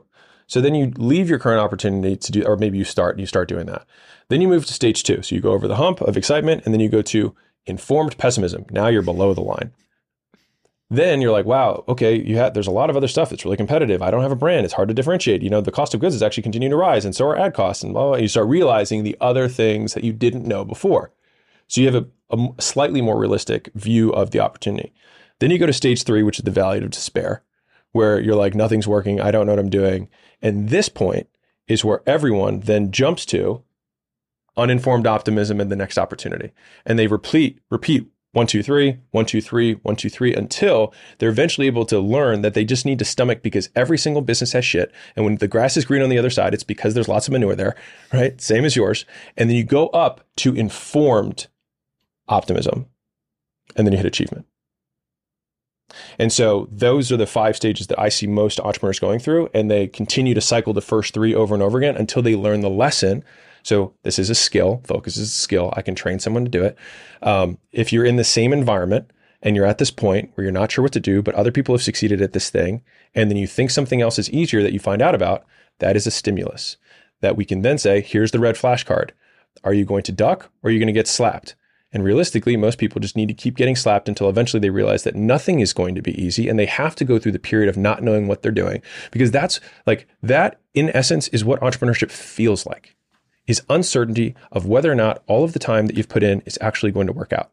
And you have to get really comfortable with that, is that you won't know, because if you were to be guaranteed the outcome that you're going to get what you want, you wouldn't want to do it to begin with, because everyone would already be doing it because it's already guaranteed, which means the opportunity is gone. So the opportunity is in the uncertainty. And so as long as you can embrace that, which is why you have to have some tolerance for risk as an entrepreneur, because you have to pay down your tax of ignorance, which we all have to pay down every single day for not knowing the things we should know. Um, and the only way you do, you pay down that tax is that you test and you iterate. And so you just want to get as many no's out of the way, as many failures out of the way, because you're not actually failing. You made progress. It wasn't yes or no. Did it work or not? It's how well did it work? And I think if you can make even that frame shift, you're like, okay, well, I'm reaching out to people. They're responding, but I'm not getting them on the phone. Okay, well, then you have a scripting issue. Okay, then you get them on the phone. Okay, well, they're not buying. Okay, well, then it might be an offer issue. It still might be a sales issue. Depends on why they're not buying. If they're saying, you know, it's price, it's like you might be mispriced, but you also might just be really terrible at explaining the value. And so you just continue to work your way down until eventually someone's like, yeah, that sounds good. And they read you their credit card or the phone and you're like, holy shit, this is actually happening. And you make your first dollar. And I promise you, after you make your first dollar, the second one comes a hundred times faster than the first one did. If there are many variables present, many variables must be tested. Is must be studied. The, yep. Must be studied. Yeah. Uh, that is certainly uh, marketing summed up. Yeah. There, no doubt uh, that people are going to have a hard time figuring that out. Um, I want to better understand. You just did a book launch for um, your most recent book, and it, I mean, you set records. It was unreal. I mean, really like blew people's minds, set a standard in, in the world of online marketing. Um, what was it about that, that, or what did you demonstrate in the way that you did that, that other people don't understand? So with each book, I wanted to demonstrate the concept of the book with the book itself. And so offers, when I released it, was uh, one dollar ninety-nine. I've now since made it free. Um, but It was one dollar ninety-nine on Kindle. It had a course that went with it that many people charge five thousand dollars or ten thousand dollars for. Um, and it was the subheadline of the book, An Offer So Good People Feel Stupid Saying No. And so I actually launched that book with a single post when I had ten thousand followers on Instagram. That's it. And every month after the first month, it continued to sell more and more copies. And to this day, it continues to sell more copies every month. And that is based on the offer being exceptional and people sharing it because they got tremendous value relative to what they paid. That was the that is the entire concept of the book. The, the core framework of that book is is called the the value equation, um, which I won't get into. But that is basically people say the word value, but how do you operationalize value, right? And so that book is about operationalizing value, making the thing that you currently sell more valuable in the perception of the customer, so they're willing to trade more of their money for it. The Leads book had an entirely different core concept, which was the core four and the four lead getters. And that is the advertising cycle. And so it's how do you let other people know about your stuff? And so the subheadline of that book was how to get strangers to want to buy your stuff. Now, to be fair, it's not, it's not how to get strangers to buy your stuff because that's sales, but how to get them to want to buy your stuff is advertising. And so this book sits literally just between they don't know who you are and they show interest. And that's where the book ends. You get lots of leads saying, I'm interested, I'd like to find out more about your stuff. And that's all I could fit in one book to make it actually effective and operational for most people. And so since the concept of the book was to advertise and to get lots of leads, then I thought it would be appropriate to advertise and get lots of leads. And I used every method in the book, all eight, for the book launch, even though I could just have made a post on my, you know, across all my social medias and probably sold plenty of books just doing that. But I wanted to show that this stuff works today and it will work in a hundred years and it worked a hundred years ago. And so I went through, I had some people that I reached out to one-on-one purposely just to check the box. I reached out to some cold people so I could do podcasts. I uh, ran ads for it, even though I didn't need to run ads. We still got one hundred thirty-seven thousand people from ads. Uh, we had affiliates. We got one hundred four thousand people there from affiliates. Uh, we had twenty-seven thousand affiliates promote the book. Um, we had customer referrals. People sent their friends there. So I had an incentive that if you just get ten people to come, you'll get two bonus chapters that aren't released with the book. Uh, affiliates, uh, which is the, the, another lead getter, right? I mentioned it earlier, but, uh, affiliates, uh, we got them, uh, to, to promote the book. We got agencies who actually were the ones who ran the ads for us because we don't run ads at Holdco because we don't transact. Um, and then, uh, employees, which is the fourth type of lead getter, which is they do the core four on your behalf for you. So we had Mosey Media, which is our internal content team, um, made all the content and the ads for that matter, uh, for the event and the book itself. And so I actually only did uh, seventeen long, uh, seventeen short form pieces of content and six long form pieces of content. And then that got cut into uh, one hundred forty-three posts that we did over six weeks uh, on top of the twenty-two hundred posts that we were making anyways uh, over that same period of time. And so I used all the methods in the book to demonstrate, to give proof that the book works. And so, you know, the next book, I'll try and continue that meta theme of I have concepts in this book and I will show you that they work because I will use them to market and promote the book. Mm. The thing that I really want to make sure that people understand, and if you think I'm crazy, definitely let me know, but I doubt you will. Um, The reason that all of that worked so well isn't what you did at the time. It's what you did for the years mm-hmm. leading up to that moment, uh, building brand, uh, building awareness, generating massive amounts of goodwill. Um, is that like what amount of magnification did the whatever four-ish years leading up to the launch of that book play in the the launch's success? It was everything. I mean, it was everything. Now, that being said, you could still absolutely use, like you can still use warm outreach. You can still use cold outreach. You can still like, and one of the concepts in the book is making content. And I talk about how I structure content, how we pick topics, how we pick headlines, how we format it, how we do all those things so that people can use that and make content for themselves. Um, but usually the longer you can wait um, before making any ask, and to be fair, the, I gave the book for free. And if, if you wanted to buy a physical copy, you could. That was the whole, that was, let me, let's uh, spoil the, the surprise of the launch was that I gave everything away for free and said, if they want to buy a physical copy, you could. Um, I'm, I can't wait to write the book on brand because I have a lot of thoughts on it and I can't wait to have really clearly crystallized, like, unre- you know, beyond reproach ideas about brand. Um, but I'll give you a working teaser for, for how it works. But brand is basically teaching. It's associating something people know with something they don't know. And we associate these things enough that eventually I can remove this and then you'll associate water with my hand. And so if I do that enough times and I have, you know, water and, you know, coffee and whatever, then you might generalize and say the hand is a beverage thing, right? And I like thinking about it that way because what do I want people to associate me with? I want people to associate me with tremendous value. I want people to associate me with long-term goodwill. I want them to associate me with money, right? So every book's one hundred million dollars something, offers one hundred million dollars leads. Um, and so I want them to associate me with investing, which is what a lot of the stories that I talk about are companies that we've invested in and that we owned and scaled or exited. And so I, we do those things so that when you have a brand, a brand is put on something to direct someone's behavior. It is a, is a physical sign. So if you look at the, you know, original, the origins of the word brand, it was a brand. You put it on a cow, right? And so if you have a cow that doesn't have a brand and a cow that does have a brand, you will behave differently with a cow that has a brand on it. You're not going to go capture it. You're not going to go kill it. You might return it to its neighbor, its neighbor, or whatever. Like the brand changes your behavior. And so brands have, at least as far as I'm concerned, like these, you know, I haven't written the book yet, but um, have kind of two two continuums. You have the strength of the brand, and then you have the positive or negative uh, inclination towards it, so away or towards. So like Nazis, for example, have a very strong brand away for most people. Now, to be fair, there's You're also right. a subset of people who are strong super strong brand. towards. There is a subset of people who some kind of way, right? It changes their behavior. Yes, it does. Right, and then and then the inclination says towards or away to some degree. Um, You know, Donald Trump has a strong brand, right? For many no people, doubt. for for a percentage of the population, it's it's uh, negative, and for a percentage of the population, it's positive, right? And so when we think about brands that way, it's been helpful for me because you really answer the question, who and what do I want to associate myself with? And then by doing that, eventually your logo and your identity will then have a set of things that people associate with, which then will change their behavior, which is why I think brands are the most valuable things that you can build, because it really becomes a way to influence the behavior of the masses at scale. And so if every single person recognizes the Nike swoosh, and I can take a water bottle and then put a Nike swoosh on it and triple how much I can charge for it and still get more people to buy it, then you can measure the strength of the brand by the difference in price between the commoditized version of it and the branded version of it. And that translates into tremendous profits from a from a capitalistic perspective.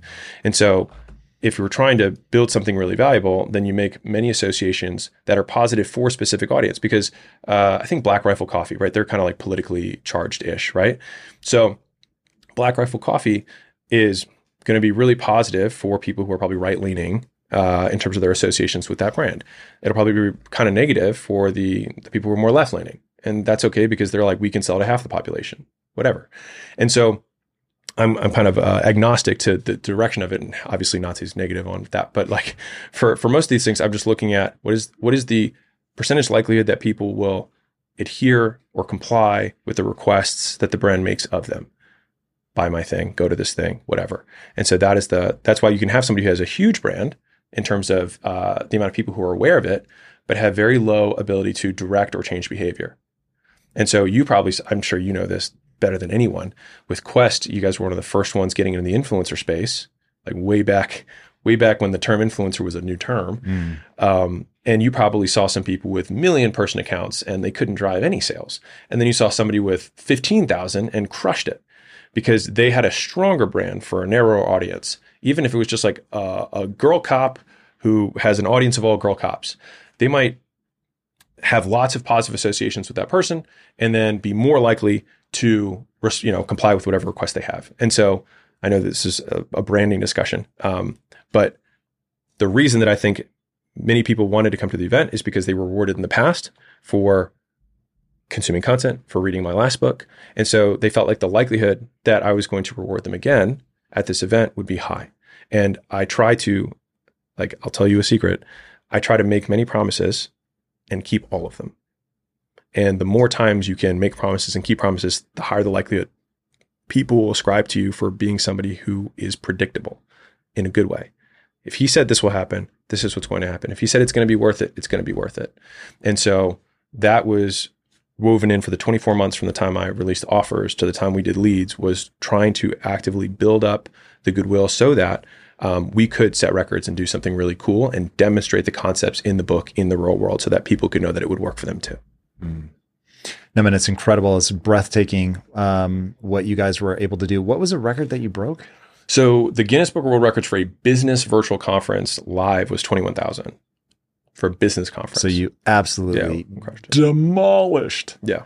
that, which is really cool. That's awesome. But love the, to see it. I will say this as an aside, uh, I think the, the, the, the fanfare about the launch will decrease soonish. And I think that the actual contents of the book is going to be the thing that, that can, that people, that is, that machine will start spinning. Cause inside of the book, referrals is always the one that I always try and drive the most in any business I have, because it's the lowest cost to acquire customers. Not that it's a customer acquisition thing for me, but, um, or sorry, not a money-making thing for me. Books are not the best way to make money. Just throw that out there. Um, but it can create a viral effect so that you can get more customers every month without paying a cost to acquire. And so the mission of acquisition dot com is to make real business education accessible for everyone. And so in order to do that, I can't do it alone. And so that is why I have to have other people help me. Yeah. Uh, you're only going to scale as much as you can get high quality people to help you. That's for sure. There was something fascinating that happened during your launch, um, which I would love to hear from a guy who did not in the beginning consider himself a salesperson, somebody that has uh, gotten very good at sales. And as I was saying in our first interview, which the funny thing is I ended up um, taking you on a side tangent before you answered it, but I said, the world does not think you're creepy. Why aren't you creepy when it comes yeah, to sales? But there, there was a, a moment which you did on purpose, but I want to know what uh, you're going to say. It doesn't matter. It's all about behavior, but I want to understand oh, what you yeah. think about this.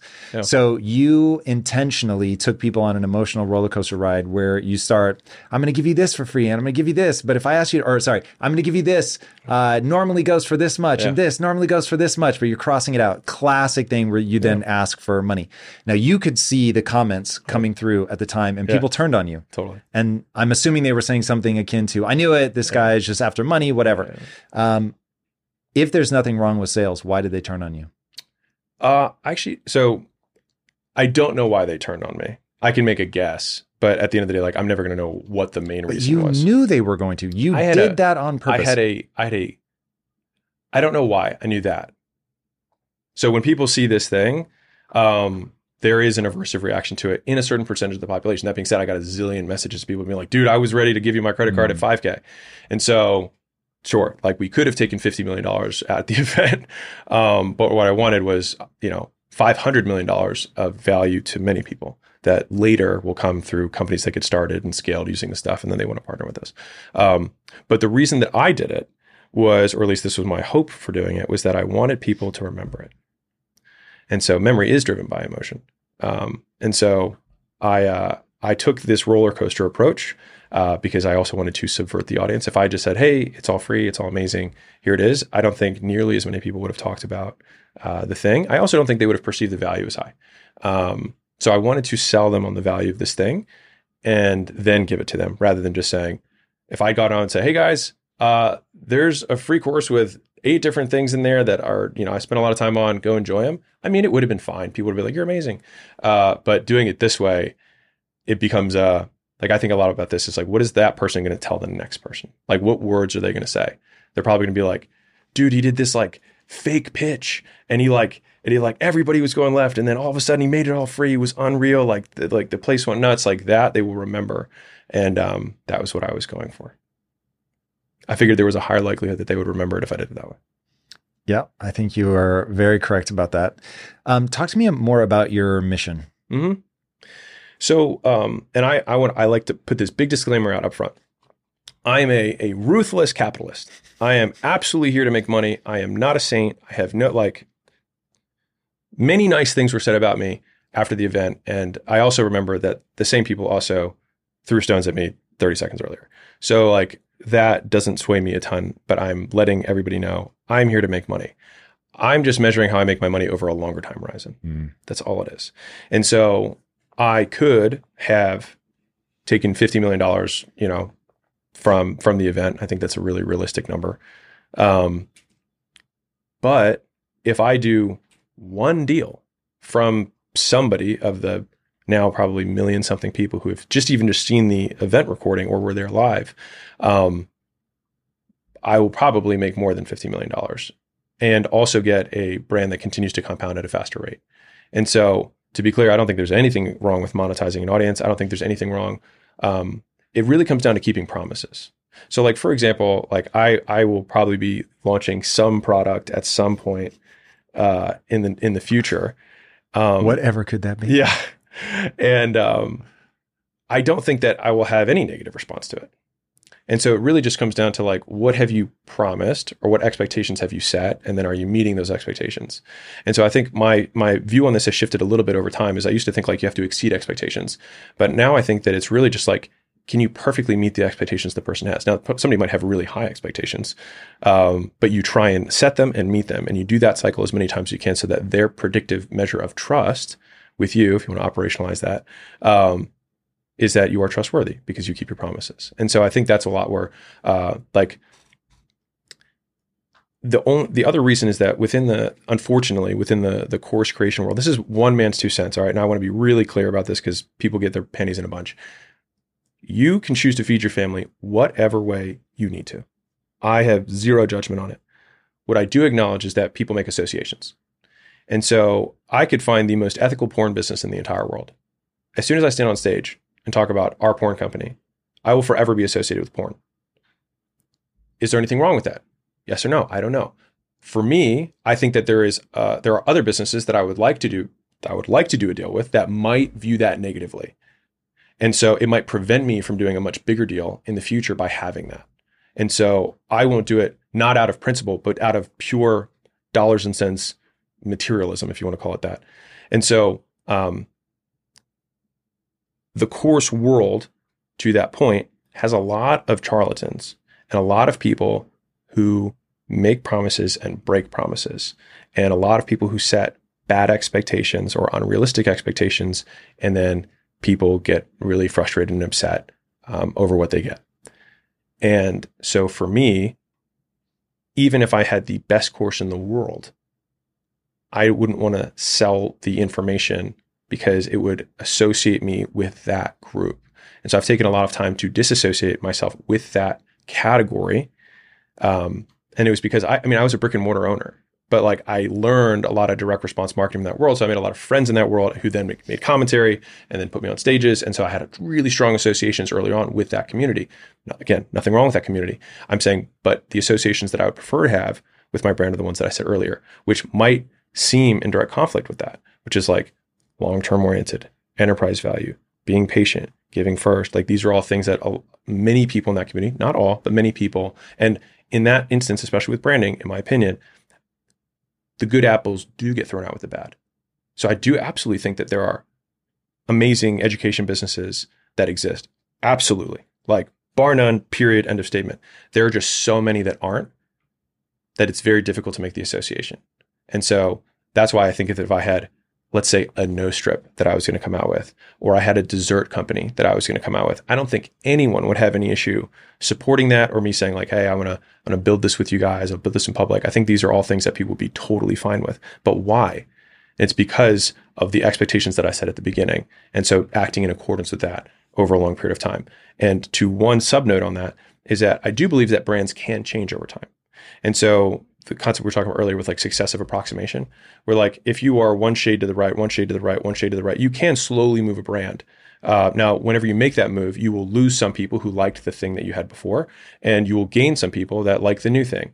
And the idea of repositioning or, you know, directing a brand is making sure that that trade-off is positive. It's like, uh, it's like the local band that, you know, has that local, you know, vibe, whatever. And then They they go a little bit more mainstream. And then all their early fans are like, they sold out. But what they really did was they trade a small group of people for a much larger group of people. And more people like this brand than the old brand, because if they liked the old brand, they would have already been big. And so it's really just a calculated trade on what you're willing to associate with that more people will have a positive, strong association with to make it increasingly likely that they will do what you would like them to do that helps you with your long-term goal. Mm. So zooming in on your the mission of your company, yeah. which is to make entrepreneurship accessible or business, business. Access, accessible yeah. to everyone. Yeah. Um, you have a quote, which um, I think is really, really interesting. Uh, businesses solve problems. Businesses make the world better. There are too many problems for any one person to solve. I want to help create as many businesses as possible so we can solve as many problems as we can. What are some of the problems that you think business can solve? I mean, I would probably have a shorter list of problems that businesses can't solve. Interesting. Yeah. In a world where entrepreneurship is not always celebrated and capitalism is often vilified, yeah. um, is that just a contrarian stance, or do you think that people are a little crazy to not see the value of business? So if we were to zoom all the way out and just think about the economy as a whole, is allocation of resources, just time, energy, money, et cetera. Um, capitalism in and of itself is the is a is a system about efficiently allocating capital. Now, there are trade-offs with that, because if you have a pure capitalistic society, then there are a lot of other things that we say are important to us, like we believe people should have healthcare, we believe people should have a place to live, we believe people should have education and, you know, services for their kids when they're younger, whatever it is, right? Um, we have these beliefs, and so we make trades based on that pure idea of capitalism, because capitalism can absolutely be pure, but most Actually, I don't know of an economy right now that's a true pure capitalist, because most humans say that that market is too ruthless. And so we're willing to make some trades, and that's where legislation, where we actually artificially move the incentives of the market to incentivize certain behaviors. The problem with um, governments as an allocation vehicle for capital is that they are one-tenth as efficient as private, because it's not their money and they never earned it. And so you get really good at capitalism by allocating resources well and getting a return on your resources.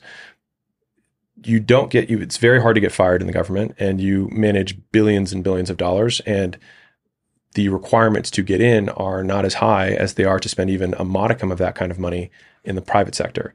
And so you just have to be more efficient with what you have, because you have to survive every day, rather than having a guaranteed stipend from the whole country that gets taken off the top before everyone sees their paycheck.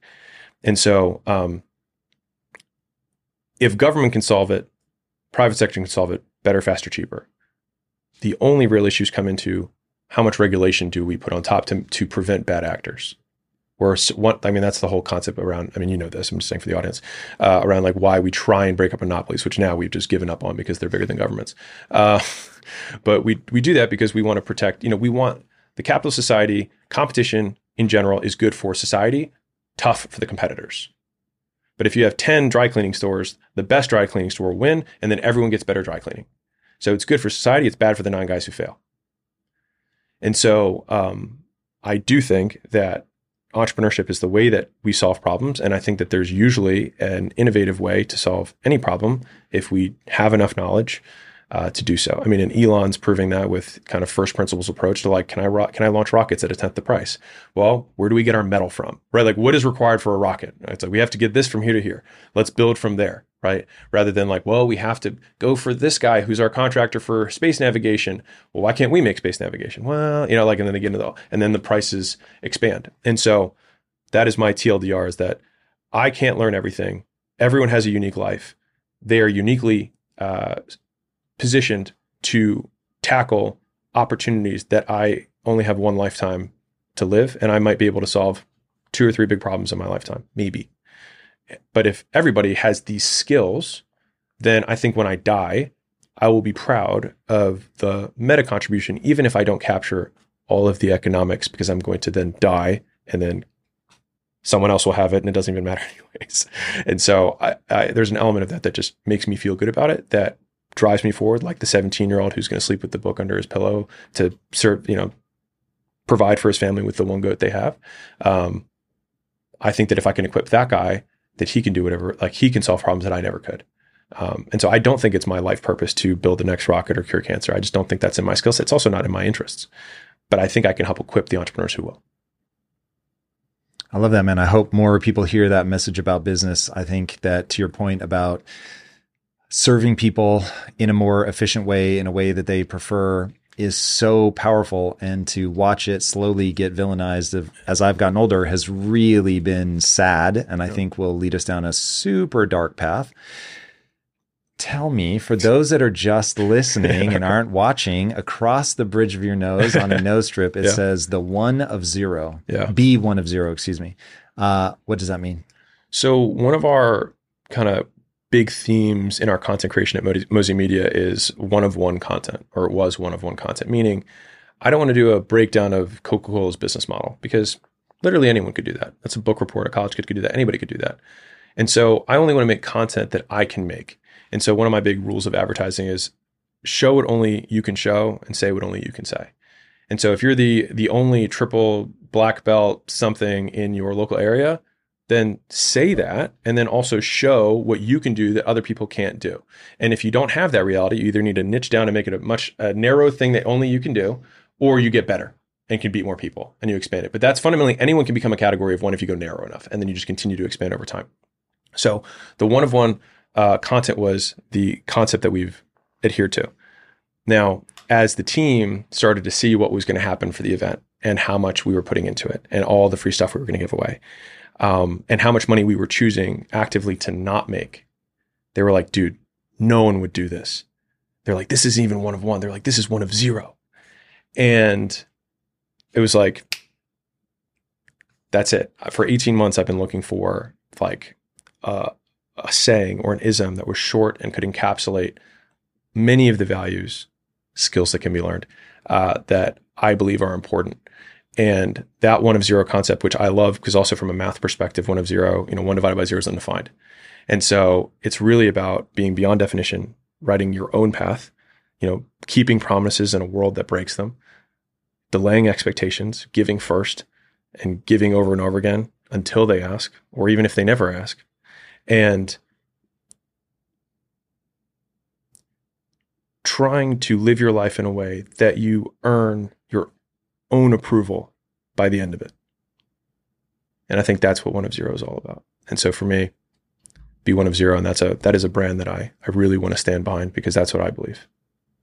I love it. Where can people follow you? You're listening to this on audio. Both my books are free on my podcast. The Leads book and the Offers audiobook are on my podcast. You can just listen to them. You don't have to, you don't have to opt in. It's just right there. You can, you can listen to them. I love it. All right, everybody. Speaking of things that you will love, if you haven't already, be sure to subscribe. And until next time, my friends, be legendary. Take care. Peace.